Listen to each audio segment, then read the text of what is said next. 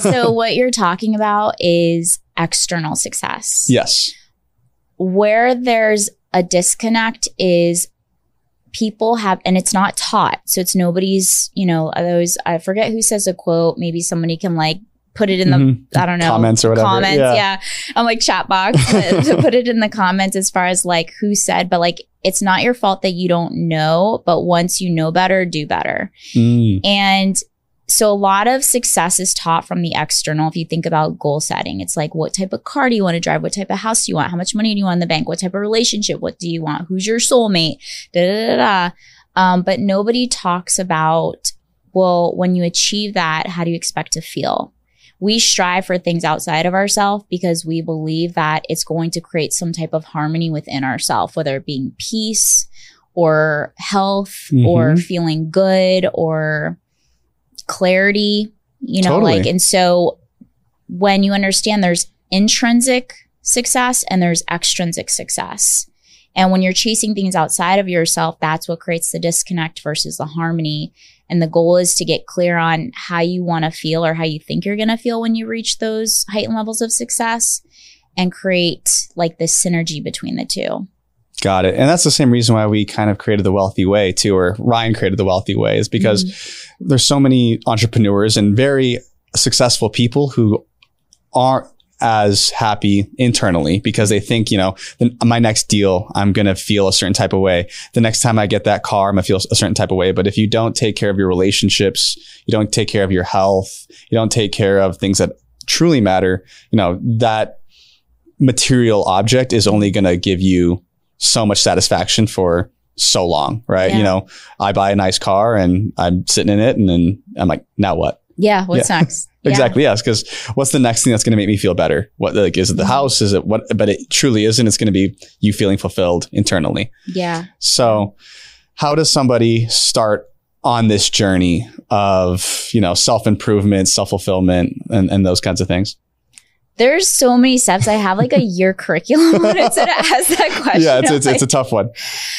I mean, the way that I teach is getting back to the foundation and people need to remember that you we are the foundation hmm and everything outside of us is just an external expression of what we're internally suppressing. Everything is a mirror and we have to learn how to create how we want to feel and embody that in the today. And in yoga practice, they always say like the time is now. hmm And maybe like your big vision and your bo- big goals are going to be a three year thing, but you can still tap into feeling the way that you want to feel like today and start to take actionable steps to achieve that.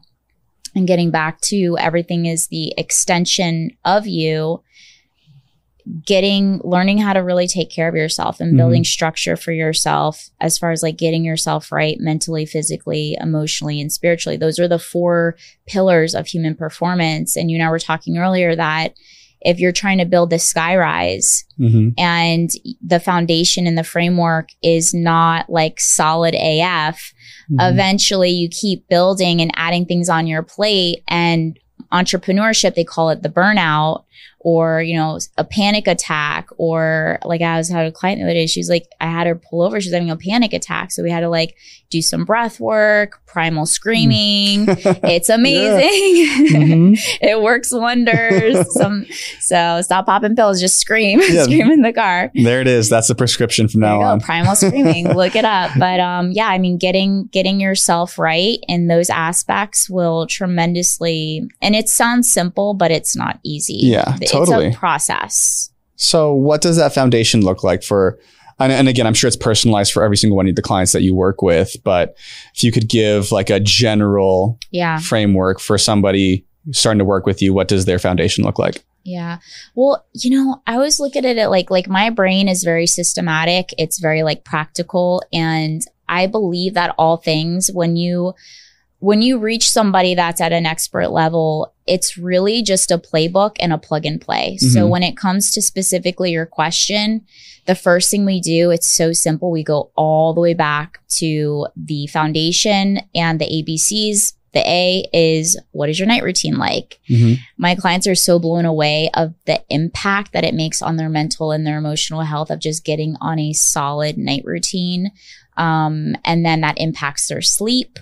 And then having their morning routine next, like we start with the night routine, getting on a food schedule, um, getting on an exercise schedule, and just starting with where they feel capable, comfortable, but somewhat challenged Love and it. then build upon that. And I think there's a bis- big misconception. I want people to understand this is that it takes a year to really allow this to become your new normal, your lifestyle, and it takes a month to adjust. So it's not a habit in a month, it's Mhm. an adjustment phase to figure out what your flow is. Mm, okay. And then you build upon that. Love it. So I'm going to rewind a little bit to this nightly routine. so what's the ideal, like, and again, it can't change, but what's the ideal nightly routine for you personally or for one of your clients? Yeah. Well, I'm totally advanced and, and uh, above and beyond with work with Dr. Joe Dispenza, but I will tell you mine because I always love to work with like what's the extreme What's the and then backwards. pinnacle? Yeah. Yeah. So I have um, a daily audit. I audit my day every day. I think it's really important. It helps you create new neuroplasticity in your brain. All that means, hopefully, I sounded smart right there. Yeah. But all that is, is it allows you, um, we work on habit. And if we don't go back and really reassess our habits and our behaviors, we can't change them next time. Mhm. So when you write out, like, what it, if you would have gone back in time and saw your day and rewound it as a movie. And the thing that maybe you're beating yourself up entrepreneurs and people in general are the hardest on ourselves. Like Mhm. we are the biggest critics so if you could go back and imagine like if you could just leave that with the day and not sleep with it. So you go back write out what i would have done differently hmm and I write it in present tense as if it was a win versus a challenge. So I have my daily wins, my challenges. I allow myself to brain dump everything and then I reframe it as if I could like go back and rewrite it. And that clears things out. So next time the pattern happens again, my brain has a memory that I did it in the way that it was a win because everything in life's to have a consequence. So walk me through what that looks like in practice. So like, for example, I maybe didn't have a great conversation with somebody at work. So then I would reframe that to, I'm so glad that I handled that situation properly. Or what does that look like?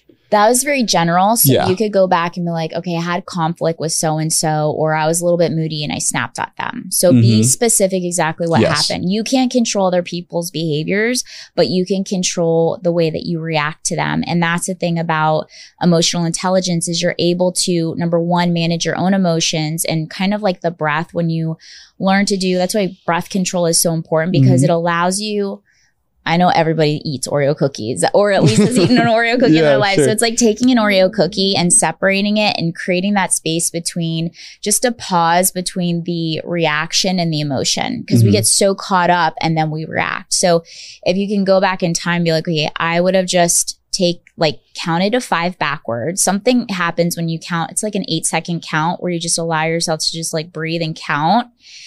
And then you respond. All you need is Mm. five to eight seconds Interesting. yeah, it's fascinating. All we need, and if we can just like you, that's why breathing creates that relief. Like,